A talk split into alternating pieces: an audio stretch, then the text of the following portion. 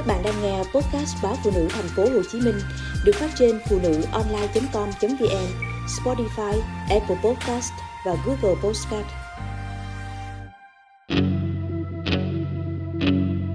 Chủ quan với nốt ruồi, bất ngờ phát hiện ung thư. Theo các chuyên gia, có tới 80% người dân quan tâm tới nốt ruồi bởi các lý do về thẩm mỹ và phong thủy. Tuy nhiên, hầu hết mọi người lại chủ quan với các bệnh lý từ nốt ruồi, trong đó có nhiều loại ung thư nguy hiểm. Thạc sĩ bác sĩ Nguyễn Đình Quân, Phó trưởng khoa phẫu thuật tạo hình thẩm mỹ và phục hồi chức năng, Bệnh viện Gia liễu Trung ương cho biết, đa số nốt ruồi là lành tính, song cũng có một số nốt ruồi có nguy cơ ác tính hoặc bị ác tính hóa do nằm ở các vị trí cọ sát trên cơ thể, gây ra biến tính. Thời gian qua, việc tẩy nốt ruồi diễn ra rất phổ biến. Theo bác sĩ Quân, khoảng 80% là vì lý do phong thủy và tính thẩm mỹ.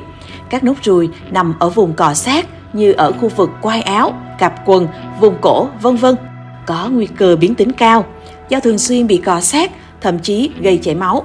Tuy nhiên mọi người lại thường không quan tâm bởi ít ảnh hưởng tới thẩm mỹ. Chỉ có khoảng 10 đến 20% bệnh nhân tới các cơ sở y tế với mục đích loại bỏ nốt ruồi vì liên quan đến bệnh lý, bác sĩ Quân cho hay. Đặc biệt, theo các bác sĩ, nốt ruồi nằm ở khu vực lòng bàn tay, bàn chân là nơi bị cọ sát nhiều nhất nên có nguy cơ ung thư rất cao. Một nghiên cứu cho thấy, trong các ca mắc ung thư tế bào hắc tố ở Việt Nam, gặp nhiều nhất là các tổn thương nằm ở trong lòng bàn tay và bàn chân. Theo các chuyên gia, việc tẩy nốt ruồi tùy tiện là một trong những nguy cơ có thể ác tính hóa nốt ruồi hoặc làm chậm trễ việc phát hiện điều trị ung thư da.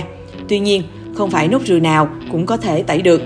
Việc tự ý tác động tới vùng tổn thương đã khiến các tế bào ung thư xâm lấn sâu hơn và phát triển nhanh hơn, khiến quá trình điều trị trở nên phức tạp, có thể ảnh hưởng trực tiếp tới tính mạng của bệnh nhân. Các chuyên gia chỉ ra thực tế, hiện nay dịch vụ tẩy nốt ruồi không chỉ ở cơ sở y tế mà còn khá nhiều ở các spa, thậm chí chỉ là tiệm cắt tóc, gội đầu. Hầu hết người thực hiện không được đào tạo, không phân biệt được nốt ruồi thông thường và những tổn thương ác tính, nên dễ dàng bỏ qua các trường hợp có liên quan tới bệnh lý. Đặc biệt việc lựa chọn phương pháp tẩy nốt ruồi không phù hợp cũng tiềm ẩn nguy cơ. Theo bác sĩ Nguyễn Đình Quân, phương pháp tẩy nốt ruồi phổ biến là sử dụng laser và đốt điện. Hai phương pháp này có ưu điểm nhanh gọn, chi phí rẻ, song chỉ được áp dụng đối với các nốt ruồi có kích thước nhỏ, vị trí nông ở phần thượng bì.